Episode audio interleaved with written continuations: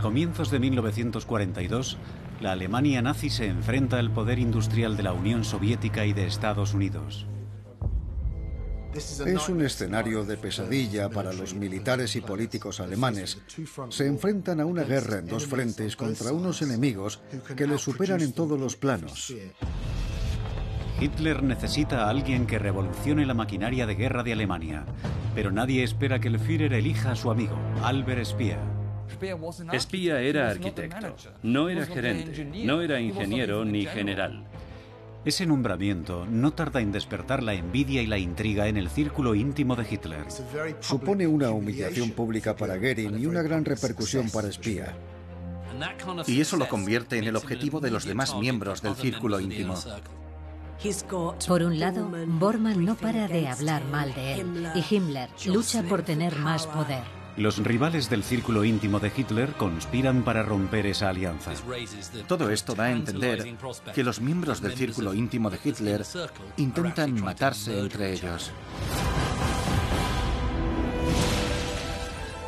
Esta es la historia de los secuaces de Hitler. Las luchas de poder, la ambición ciega y los psicofantes aduladores que alimentaron los horrores del Tercer Reich.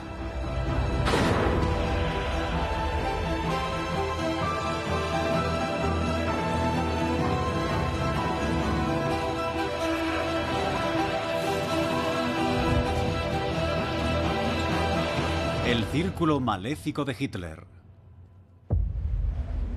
El auge de los psicofantes. La nieve que rodea Moscú frena el avance de la maquinaria de guerra nazi. Esta vez la táctica de la guerra relámpago o Blitzkrieg fracasa. En 1942, con el fracaso de la guerra relámpago en la Unión Soviética, la naturaleza del conflicto cambió y Alemania se vio envuelta en una guerra de desgaste. El panorama era sumamente complicado. Tenía que superar el poder económico de la Unión Soviética.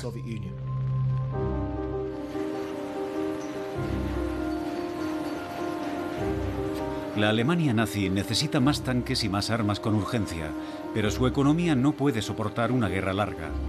Y por si fuera poco, el ministro de Armamento, Fritz pierde la vida en un accidente de aviación. Era muy conocido, un hombre capaz.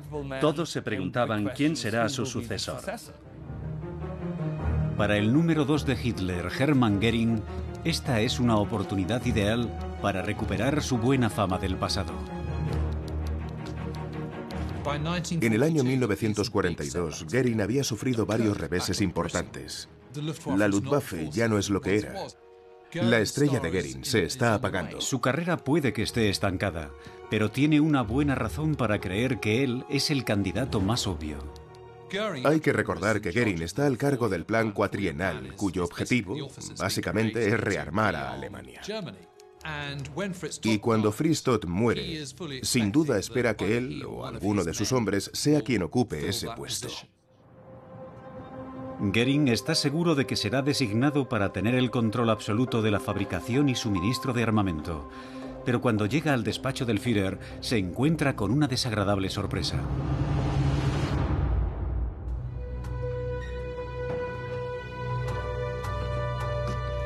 Hitler ya ha elegido a una persona para rearmar a Alemania, su arquitecto jefe Albert Speer.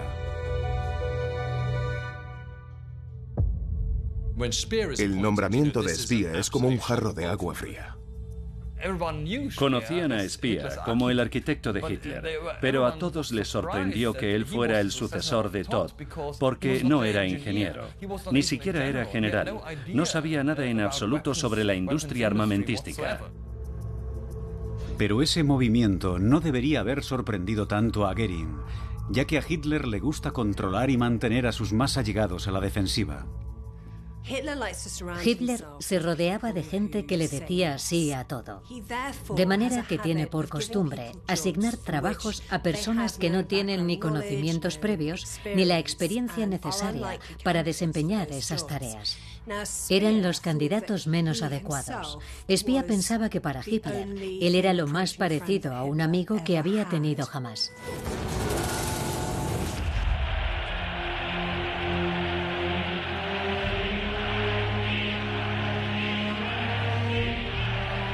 Albert Speer conoció a Hitler cuando, siendo todavía un arquitecto relativamente inexperto, le pidió que le entregara algún diseño para la sede de los congresos de Nuremberg. La idea de Speer para la sede donde se celebraban los congresos de Nuremberg fue crear lo que él llamó una catedral de la luz. Era absolutamente espectacular, con un montón de luces antiaéreas que asombraban a la multitud. Y también consigue impresionar a Hitler. Para sorpresa del joven arquitecto, el Führer lo invita a comer regularmente para explicarle sus sueños arquitectónicos para la nueva Alemania. Speer y Hitler conectan de inmediato, porque ambos comparten cierta sensibilidad artística y se pasaban horas observando maquetas o planos de arquitectura. Llegaron a tener una relación muy estrecha. Se puede decir que eran amigos. Espía no tardará en demostrar que también puede llevar a cabo grandes proyectos, incluyendo la nueva Cancillería del Reich de Hitler. Puede que el arquitecto no tenga experiencia a la hora de fabricar armamento, pero hasta ahora, a los ojos del Führer, no ha dado un mal paso. Creo que ve en él a una persona que no ha sido salpicada por ningún asunto anterior, como los fracasos en la Unión Soviética. No es Goering. Es alguien nuevo en quien puede confiar y que merece una oportunidad. Pero el nombramiento de espía es sumamente arriesgado. Con la entrada de Estados Unidos en la guerra, el futuro de la Alemania nazi depende ahora de que se derrote a la Unión Soviética antes de que sea tarde. Les queda una única oportunidad y será en la campaña del verano de 1942. Es su última oportunidad para derrotar a la Unión Soviética. Pero claro, sus fábricas tampoco dejan de producir tanques. Además, ahora Gran Bretaña y Estados Unidos les suministran cada vez más material a través del Ártico.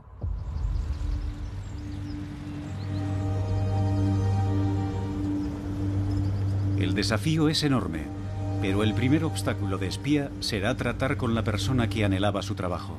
Quizás cuando Espía se dirigía a ver a Goering poco después de su nombramiento, se esperaba una especie de confrontación.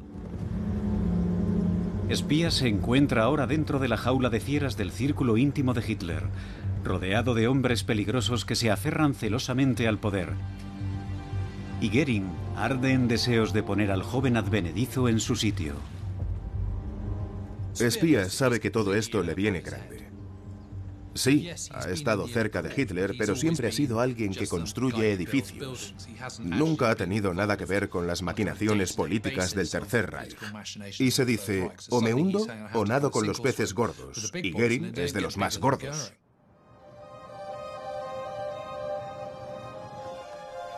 El número 2 de Hitler recibe a Espía como un pomposo aristócrata. Le pide que siga sus indicaciones y así todo saldrá bien. Goering quiere decirle, vas a formar parte del plan cuatrienal, nosotros lo vamos a diseñar y tú harás lo que yo te diga. Goering señala las áreas que Espía no puede tocar y en ese momento se da cuenta de que lo está enredando. Sería uno de esos momentos en que se te para el corazón. Tenía que demostrar a Goering que no está dispuesto a que lo manipulen.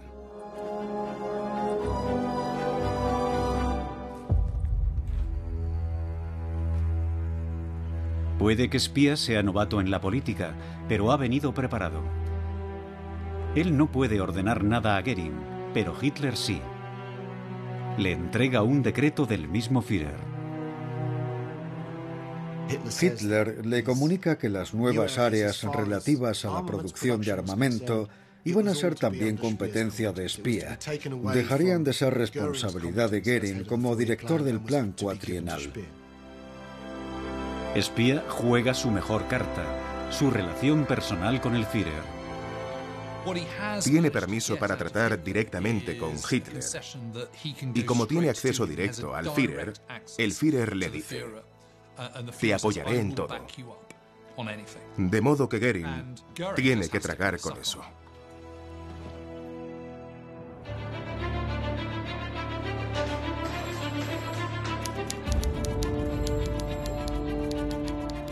Una vez apartado Goering, Espía se pone a trabajar. Y a pesar de no tener experiencia, realiza algunas reformas muy necesarias. En la Alemania nazi, donde todo el mundo está inmerso en un montón de papeleos burocráticos, donde se solapa la jerarquía y nadie consigue hacer nada, llega espía y establece unas pautas de control nuevas y claras, con una base más empresarial. La economía de la guerra alemana nunca se había estructurado adecuadamente de manera que eso es lo primero que espía empieza a hacer. Procura garantizar en la medida de lo posible que cada una de las fábricas genere un producto, ya sea un fusil o una pieza de artillería. También empieza a poner firme a todo el mundo y prescinde de todos aquellos que no hacen las cosas bien.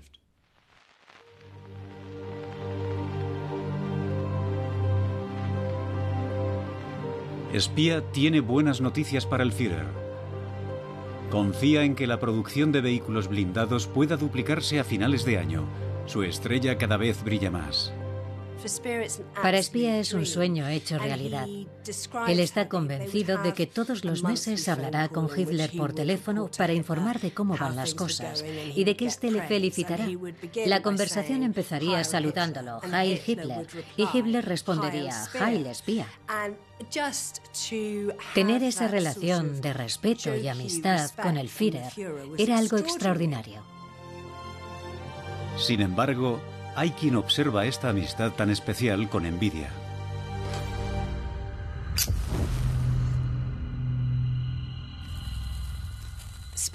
La relación de espía con Hitler supone una amenaza para Martin Bormann. Bormann es el jefe de la Cancillería del partido nazi y el colaborador más próximo a Hitler. Bormann es un hombre de origen muy, muy humilde en realidad es una criatura de Hitler que está ahí por ambición personal. Y es despiadado. Este burócrata sagaz ha dedicado su vida a convertirse en la sombra oficial del Führer. Lo cierto es que todo su poder se debe a su proximidad a Hitler y a que él controla quién tiene acceso a él y quién no. Y de repente llega ese hombre tan elegante y Hitler acepta sus llamadas ignorando a Bormann. Aparte del acceso a Hitler, es el vínculo afectivo de espía con el Führer lo que más le duele. A Hitler parece que le cae bien espía. Además disfruta de las conversaciones que suelen mantener los dos, mientras que Bormann es como un portátil. Es alguien muy, muy útil, pero las instrucciones que Hitler da a Bormann son puramente prácticas. A causa de esa relación especial que tiene con el Führer, Espía se gana un poderoso enemigo, Martin Bormann. Pero debido a la guerra, el nuevo ministro de Hitler pronto tendrá problemas más acuciantes.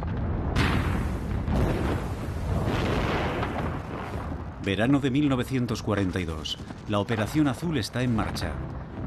Se trata de un plan de Hitler para derrotar finalmente a la Unión Soviética al margen de la guerra. Sin embargo, como cada vez mandan más hombres al frente, hay pocos obreros en las fábricas de espía.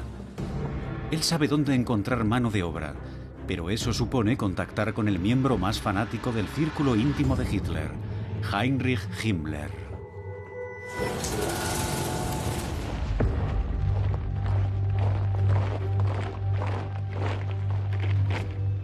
Himmler es el jefe de las SS, considerados tradicionalmente como los arquitectos del holocausto.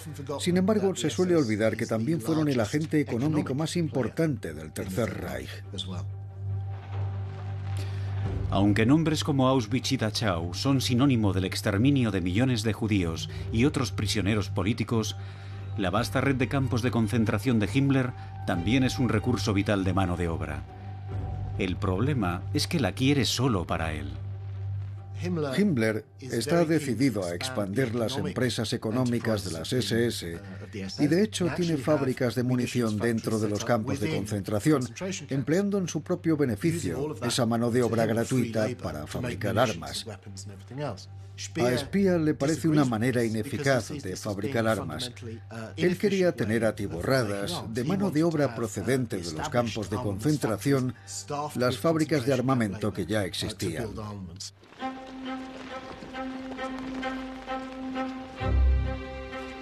Con Himmler reacio a cooperar, Espía está decidido a encontrar otras fuentes de mano de obra. Por fortuna hay otra persona que comparte su interés y que ansía volver a estar en el pensamiento del Führer, Joseph Goebbels.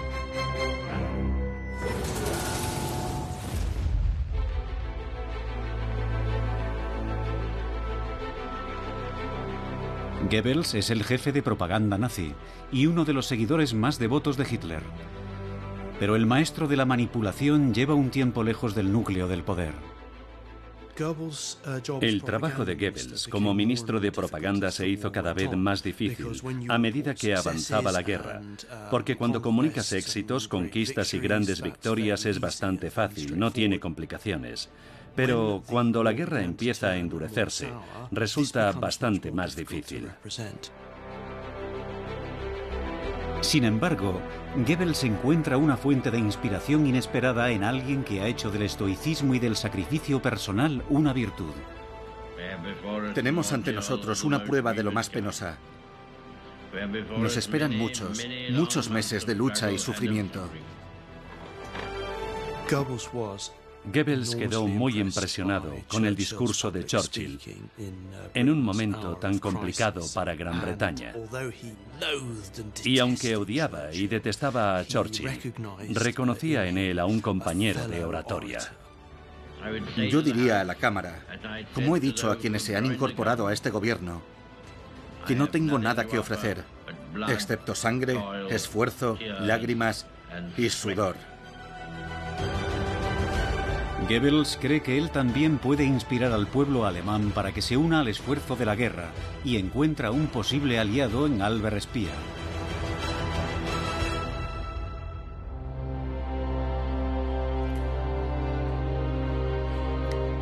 Goebbels aboga por un programa de medidas de austeridad, una de las cuales solucionaría el problema de mano de obra de espía. Goebbels y Espía establecen una especie de alianza entre ellos, porque ambos piensan que toda la energía de Alemania debe dedicarse al esfuerzo de la guerra y creen que las mujeres deberían trabajar en las fábricas de armamento, como lo hacen en los países enemigos, por ejemplo en Gran Bretaña. La incorporación de las mujeres alemanas a las fábricas es una solución evidente, pero ambos saben que tendrán que convencer a Hitler.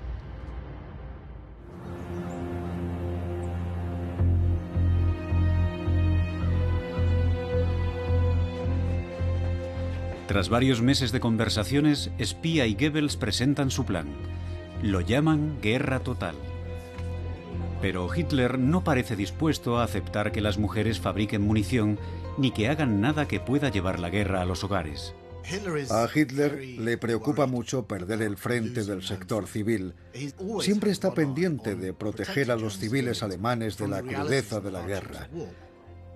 Y eso se debe a lo que ocurrió al final de la Primera Guerra Mundial, porque de hecho se perdió en el frente doméstico, lo cual condujo al fracaso del ejército alemán en el campo de batalla.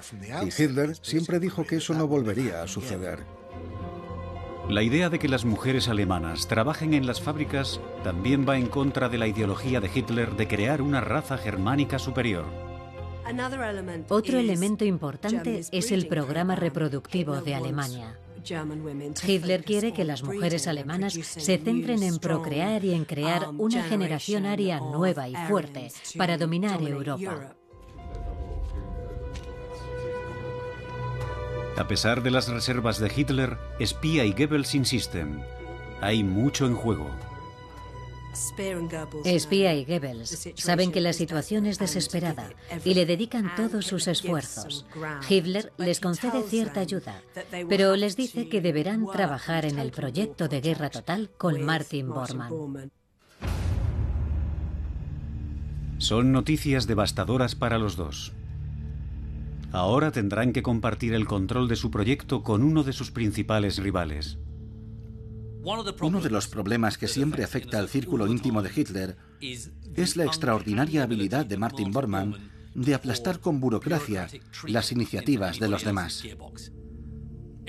Cada vez que un proyecto acaba en manos de Bormann, sufre demoras constantes y es un foco permanente de frustración. Pero claro, Bormann intenta acaparar tanto poder como le sea posible. A Bormann siempre le va a beneficiar un proyecto así, porque si fracasa, puede presentarlo como un esfuerzo fallido y responsable por parte de Goebbels y de Spia. Pero si tiene éxito, entonces puede atribuirse parte del mérito.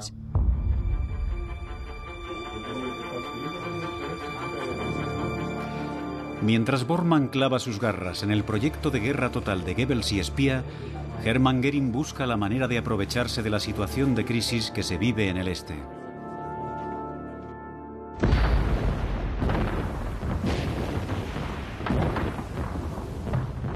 Stalingrado. Con la llegada del invierno, el sexto ejército del Führer se encuentra rodeado por las tropas de Stalin, pero Hitler no permite una retirada táctica. Sus hombres deben defender la ciudad. Es una cuestión de principios. Como lleva el nombre de Stalin, Hitler está obsesionado con la idea de tomar Stalingrado. Y eso militarmente no tiene sentido. El plan era destruir la capacidad industrial de la ciudad y controlar el río que la atraviesa, el Volga, una vía de suministro crucial para los rusos. Los alemanes llegaron al Volga en agosto del 42 y en el Volga, al norte de Stalingrado, cortaron una de las vías de suministro más importantes de la economía soviética. A partir de agosto del 42, los alemanes dedicaron cada vez más recursos a conquistar Stalingrado, aunque la conquista de la ciudad no era tan importante. Después de pasar varios meses sumido en sangrientos combates, el ejército necesita suministros desesperadamente. Y alguien ha ideado un plan para salvar la situación y su propia reputación. Asombrosamente, Goering encontró en esa crisis inminente una manera de destacar a los ojos del Führer. Goering propone un plan audaz para utilizar a la Luftwaffe y crear un puente aéreo para abastecer a las tropas asediadas. Lo presenta bien. Le dice, Mein Führer, puedo hacerlo. La Luftwaffe está preparada y es capaz de llevar a cabo esta misión. Tomaremos Stalingrado y su sueño se hará realidad. El Führer no pudo decir que no.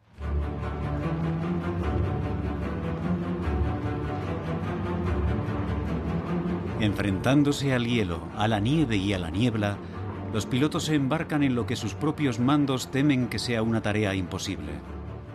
Estiman que necesitarán unas 800 toneladas diarias para reabastecer a esos soldados. Pero solo podían gestionar menos de 100 toneladas al día. Los días y las semanas pasan y el sexto ejército, sin alimentos ni combustible, pierde tantos soldados a causa del hambre y del frío como de las balas enemigas.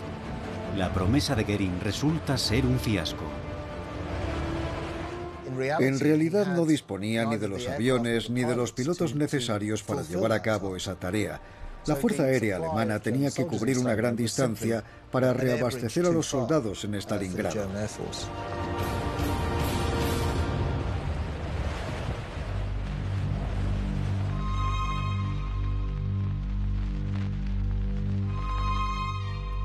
En el aniversario de la subida al poder de Hitler, Goering en un intento de disimular su propio fracaso, dice a los soldados alemanes que se mueren en la nieve que su sacrificio no se olvidará jamás. En los años venideros se dirá, cuando vengas a Alemania di que nos has visto yacer en Stalingrado como nuestro honor y nuestros líderes nos ordenaron que debíamos hacer. Ese puente aéreo que se suponía que iba a aliviar a las tropas en Stalingrado fue un fracaso estrepitoso. Y Goering entonces tiene la desfachatez, la temeridad de pronunciar este discurso que a ellos les sonó a oración fúnebre.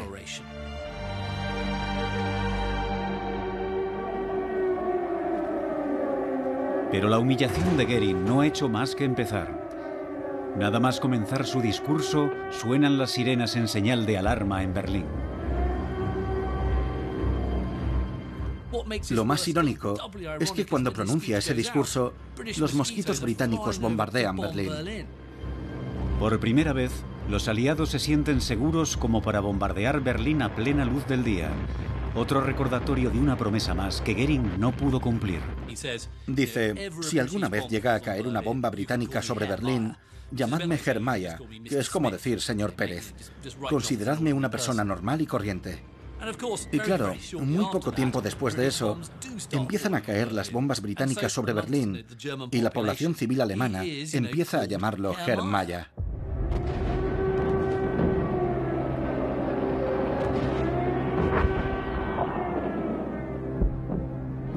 Mientras las bombas llueven sobre Berlín, Hitler aún no se ha recuperado de la pérdida de más de 200.000 soldados en Stalingrado. Delante de su gabinete, Hitler culpa a los italianos, a los rumanos y a los húngaros que luchan junto al sexto ejército.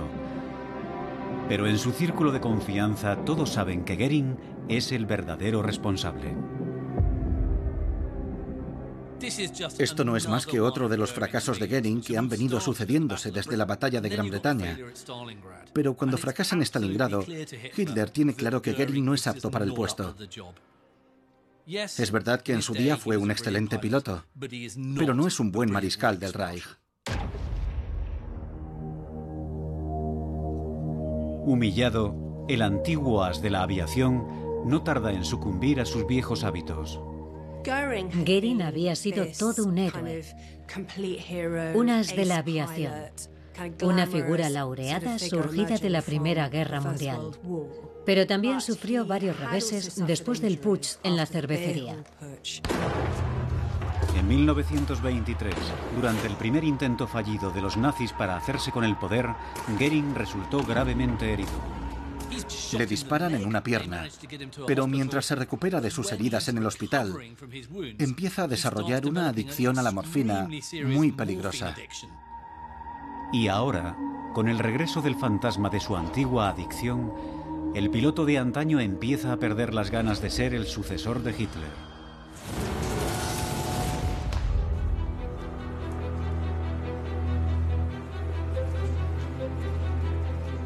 Por otro lado, el poder de Martin Bormann sigue creciendo mientras aumenta la preocupación de Hitler por el frente oriental.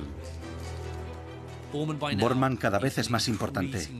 En el círculo íntimo de Hitler hay una lucha continua por acceder a él y quitarse a Bormann de en medio. Aunque la crisis de Stalingrado hizo que Hitler permitiera a Espía y a Goebbels implementar algunas de sus medidas para la guerra total, Bormann siempre intenta minimizar el resultado de las mismas.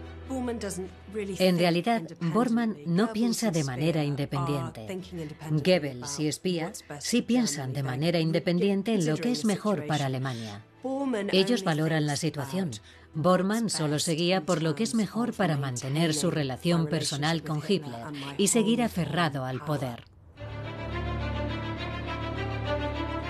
Pero para Joseph Goebbels, el rey de la propaganda, existe otro modo de evitar a Bormann y demostrar a Hitler que Alemania está preparada para la guerra total. Dirigirse a la nación y que el pueblo decida.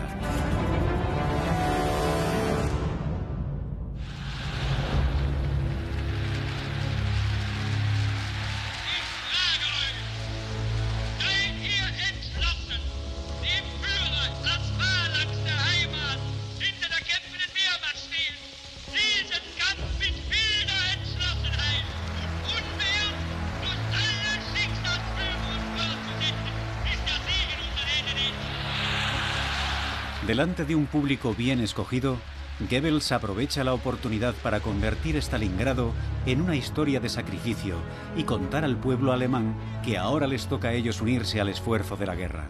En cierto modo, reconocer la gravedad de la situación fue un momento de gloria para Goebbels.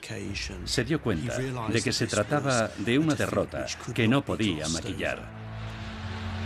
Pero no se trata solo de una llamada a las armas al estilo de Churchill, quiere demostrar a Hitler que los alemanes están dispuestos a hacer todo lo que sea necesario.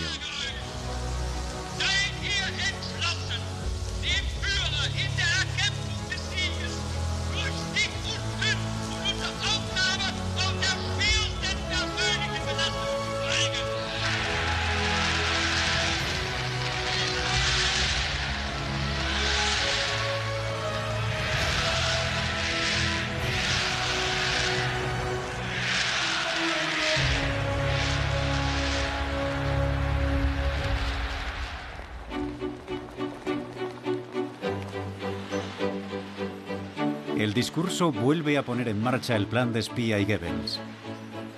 Miles de mujeres alemanas se inscriben para trabajar y el Führer queda profundamente impresionado. Goebbels sigue de cerca este proyecto esperando la oportunidad de acaparar más poder en el esfuerzo de la guerra.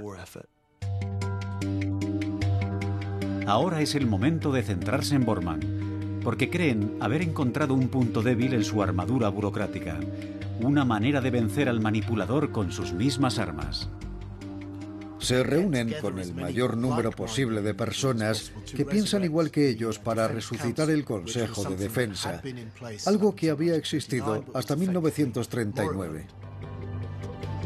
Aunque este Consejo de Defensa había permanecido inactivo, sus poderes seguían estando en vigor, y si lo resucitaban podrían utilizarlo para evitar la barrera burocrática creada por Bormann alrededor del Führer.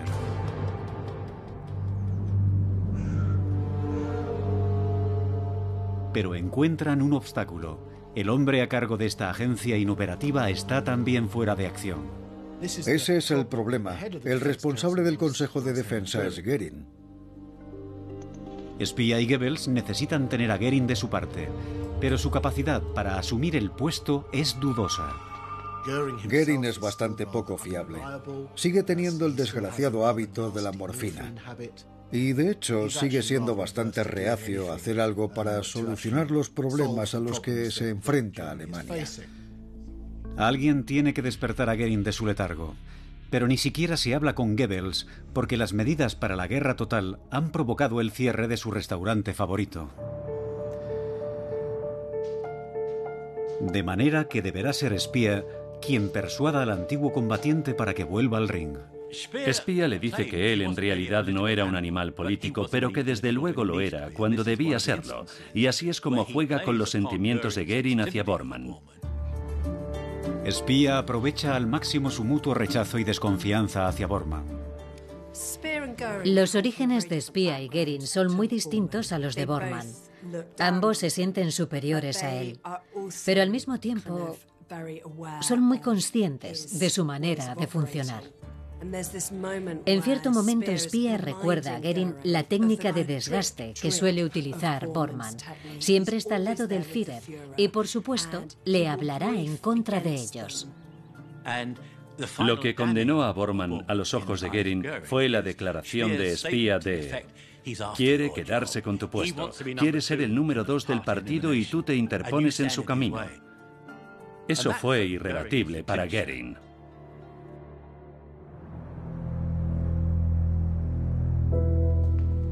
Los dos hombres idean un plan para desgastar la influencia de Bormann. El primer paso es centrarse en desacreditar a uno de sus secuaces en una reunión sobre el abastecimiento de mano de obra. Como presidente del Consejo recién resucitado, Goering dirigirá el ataque. Lo que sucede se parece mucho a un tribunal medieval. Fue un ataque interpersonal, no iba dirigido directamente al propio Bormann.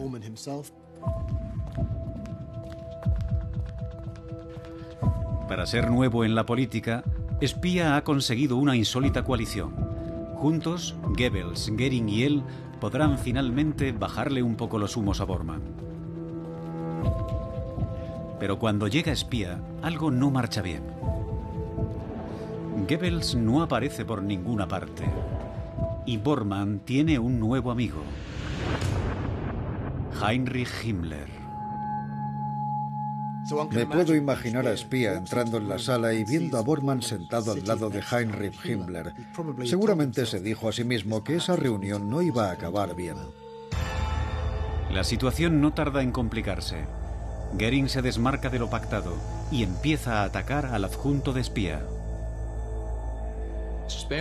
Espía se siente desconcertado con el comportamiento de Goering. No le ve ningún sentido y le preocupa que se hayan aliado todos en contra de él.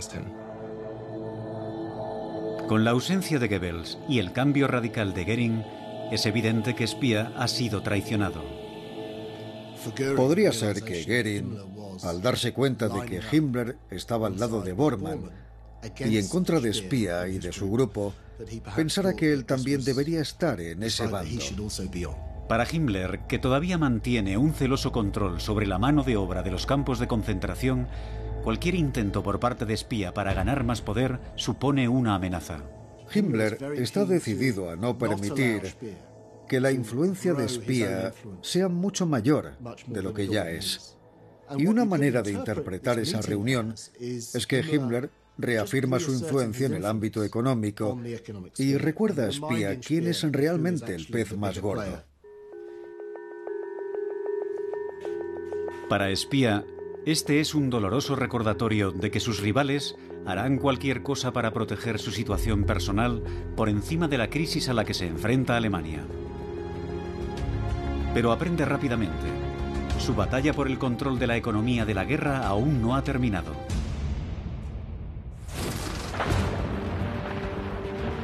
Verano de 1943. El mundo es testigo de la mayor batalla de tanques de la historia, pero también de la última ofensiva estratégica de la Alemania nazi en el frente oriental. Hasta el verano de 1943, los alemanes creían que podían ganar la guerra. Pero entonces pierden la batalla de Kursk en Rusia, que por muchas razones era más importante que Stalingrado para los alemanes. Alemania lucha ahora por su supervivencia, y mientras las bombas aliadas arrasan su núcleo industrial, Espía sigue tratando de convencer a Hitler para que se movilice al máximo el frente doméstico. Ese es el problema. Aún fabrican productos para el consumo doméstico de la nación. No estaban todavía en pie de guerra. Eso debía haber sucedido en 1940 y ni siquiera pasaba en el 43.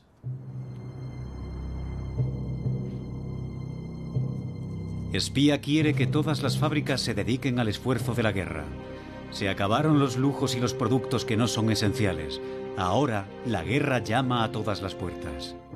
Cree que las condiciones del frente doméstico deberían reflejar casi las del frente, que los civiles que están en su casa deberían tener la misma comida y los mismos medios que los soldados del frente. Para conseguirlo, Espía necesita ejercer un control casi dictatorial de la economía de Alemania y parece que el mensaje por fin es recibido. Espía consigue un nuevo ascenso. Su título es Ministro de Armamento y Producción y de ese modo se convierte potencialmente en una amenaza mayor que Bormann.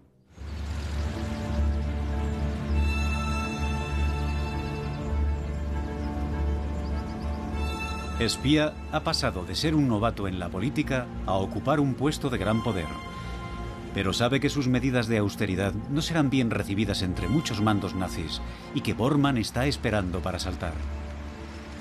Bormann recibe todas las quejas procedentes de los jefes de los distritos territoriales nazis de toda Alemania y de otros, preocupados por la economía local.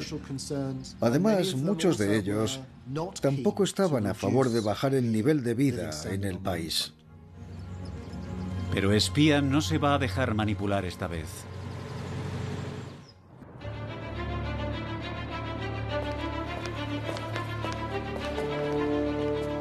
En otoño de 1943 presenta su nuevo proyecto, pero también a su nuevo socio. En estas alianzas cambiantes y en los juegos de poder entre los mandos nazis, casi de un mes para otro pasaban de tener a alguien como rival a establecer una alianza temporal con esa persona. Y eso es lo que sucede con Himmler y Espía. Parece que el viejo adversario de Espía ha cambiado de idea. Himmler, si tiene dos dedos de frente, sabe perfectamente que el resultado de la guerra no es favorable para Alemania, sin lugar a duda. Pero también debemos tener en cuenta que Himmler es alguien absolutamente leal a las palabras de Hitler. De manera que si el Führer ha ampliado las competencias de espía, probablemente piensa que quizás también debería aliarse con él. Espía anuncia que las SS se asegurarán de detener la producción de todos los bienes de consumo que no sean esenciales en el plazo de dos semanas. Se acabaron los aparatos de radio, los refrigeradores y los cosméticos. Es una guerra abierta contra quienes espía denomina vagos y farsantes. Es un mensaje muy duro de digerir para muchos de aquellos mandamases locales del partido. Les están diciendo que, si no cumplen, caerán en manos de las SS y de la Gestapo. Pero los discursos no han terminado. Lo que sigue después es uno de los pocos alegatos grabados de un mando nazi relacionado con lo que llegará a ser el crimen más abominable cometido contra la humanidad, el holocausto. En mi opinión, las conferencias de Posen son únicas porque allí expresaron en voz alta la intención de erradicar a un pueblo. Himmler dijo, alguien tiene que hacer el trabajo sucio, alguien tiene que matar a toda esta gente a los judíos, los homosexuales, a nuestros enemigos políticos, tenemos que librarnos de ellos y salvar a la humanidad de su malignidad, como decía él. Según ellos, se trataba de cometer un acto de maldad para hacer el bien. En sus esfuerzos por asegurarse la victoria, Espía ha pactado con el diablo. Aunque más tarde diría que no se quedó hasta el final para no escuchar las palabras incriminatorias de su nuevo aliado. Yo desconfío muchísimo de las declaraciones de espía. Pasa toda su vida, desde 1945 hasta el año de su muerte, distanciándose del Tercer Reich, intentando demostrar que él fue una especie de buen nazi antinazi. Pero en realidad, Espía no tuvo ningún reparo moral en utilizar a judíos y a otros prisioneros como mano de obra. Ahora, con la ayuda de las SS, decenas de miles de personas serán forzadas a trabajar hasta la muerte construyendo carreteras, fortificaciones y armamento para salvar al régimen nazi. A Espía no le duele utilizar mano de obra de los campos de concentración. No le preocupan las condiciones en que viven los prisioneros de esos campos. Espía declaró que sus trabajadores tuvieron al menos la oportunidad de vivir, pero el índice de muertes de los prisioneros que trabajaron construyendo su nueva arma secreta, el V2, fue el más alto de todos los campos nazis. Solo le preocupa que las armas que necesita se fabriquen lo más eficazmente posible. Para él es irrelevante si se trata mejor a la gente en las fábricas que en los campos de concentración. Sin embargo, la Alemania nazi no se va a salvar solo con armas nuevas y maravillosas.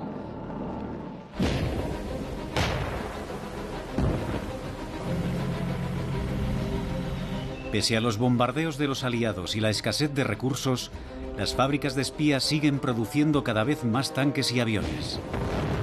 En enero de 1944, cuando los soviéticos comienzan a entrar en Polonia y los aliados avanzan por Italia, la cruda realidad es que Alemania ya no dispone de soldados para utilizar sus nuevos recursos. Pero ya era demasiado tarde. El cambio hacia una economía de guerra total había llegado demasiado tarde y por entonces la guerra ya está perdida. El poder ejercido contra Alemania es tan grande que el país no está en posición de esperar ningún resultado positivo en ese momento.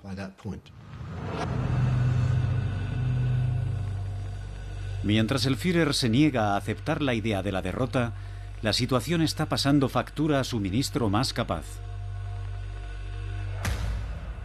Espía se encuentra ahora en una posición muy difícil. Por un lado, está la situación militar de Alemania, con Hitler insistiendo en ofensivas imposibles, con Bormann conspirando contra él y Himmler intentando ganar más poder. Es una situación imposible de manejar y el único resultado posible es el fracaso. El estrés y la ansiedad llevan a Espía al borde del colapso. Espía está agotado y esa carga desmedida de trabajo hace que se sienta como un anciano sin haber cumplido los 40. Spia lucha en todos los frentes. No solo intenta racionalizar la economía de la guerra alemana, sino que también debe protegerse de los ataques de sus rivales y compañeros nazis. Y eso tiene consecuencias. A mediados de enero de 1944, Spia parece sufrir una especie de colapso psicológico.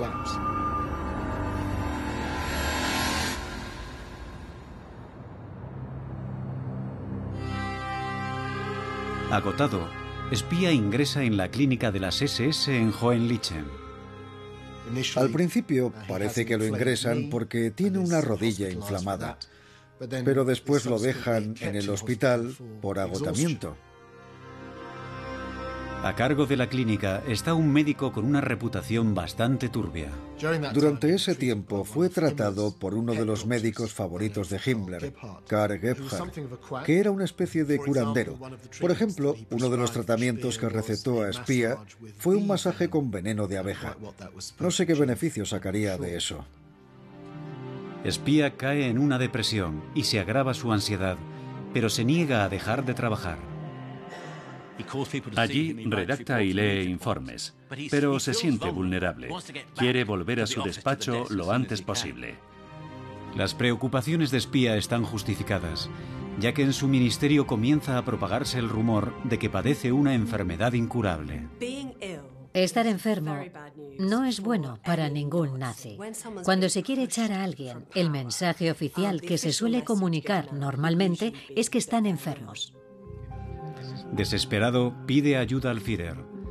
Le escribe quejándose de que su propio gabinete está conspirando contra él. Spia se encuentra en un gran apuro. Está confinado en una clínica de las SS y tiene que escribir a Hitler para pedirle que libere a sus subordinados de sus obligaciones. Pero como su estado empeora, existe la preocupación de que los rivales de espía, más que con su carrera, quieran acabar con él. Cada vez se encuentra peor. Llaman a otro médico y dice, vamos a ver, estabas aquí porque te dolía la rodilla y estás escupiendo sangre. Tienes una embolia. ¿Cómo es posible?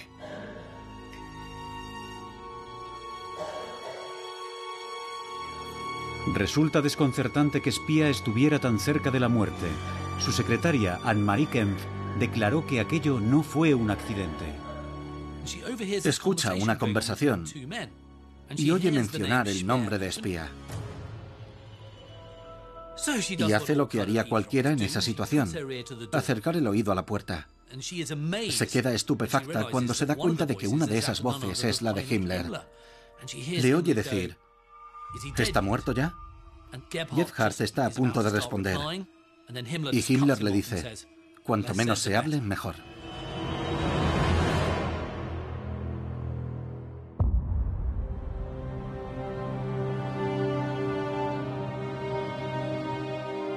Sean cuales fueran las intenciones de Himmler, Espía termina recuperándose, lo que sugiere que esta teoría de la conspiración no es más que un invento de la supuesta víctima. Creo que es otro ejemplo de cómo espía reescribe sutilmente la historia para parecer mejor de lo que era y hacer ver que él también era una víctima de los nazis. Que Heinrich Himmler, el jefe de las SS, el jefe de esa malvada organización, no solo intentaba exterminar a los judíos, sino también a Albert Speer.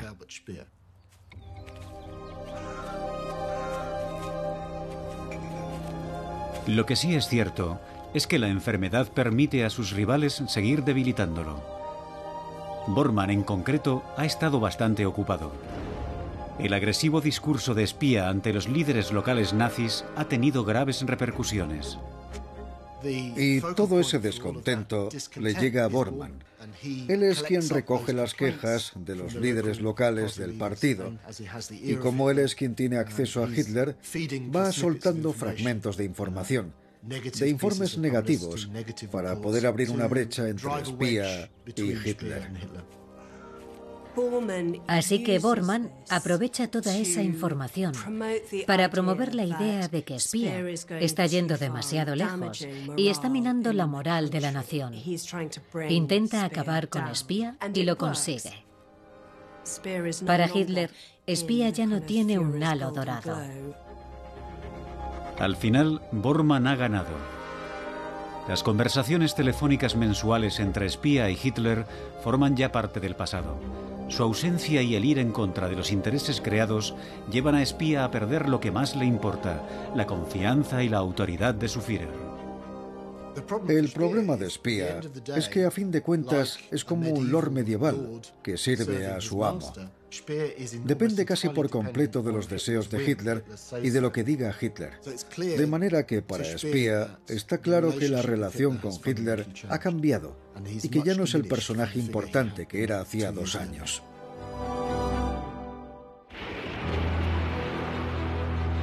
Mientras Alemania se prepara para la confrontación definitiva contra la Unión Soviética y los aliados, los rivales de espía, dentro del círculo íntimo de Hitler, se centran en su propia lucha por el poder. La campaña de Goebbels para convertirse en ministro de la guerra total cobra nuevo ímpetu cada día. Y con espía neutralizado, Himmler puede seguir creando y abasteciendo su propio ejército de fanáticos de las SS. En cuanto a espía, ha caído, pero no está fuera. Nadie permanece dentro del círculo de poder del Tercer Reich durante la guerra sin ser sagaz. Y espía lo es. Espía se implicará en un acto de traición que acabará convirtiéndose en una lucha por la supervivencia. Traicionar al mismo Führer.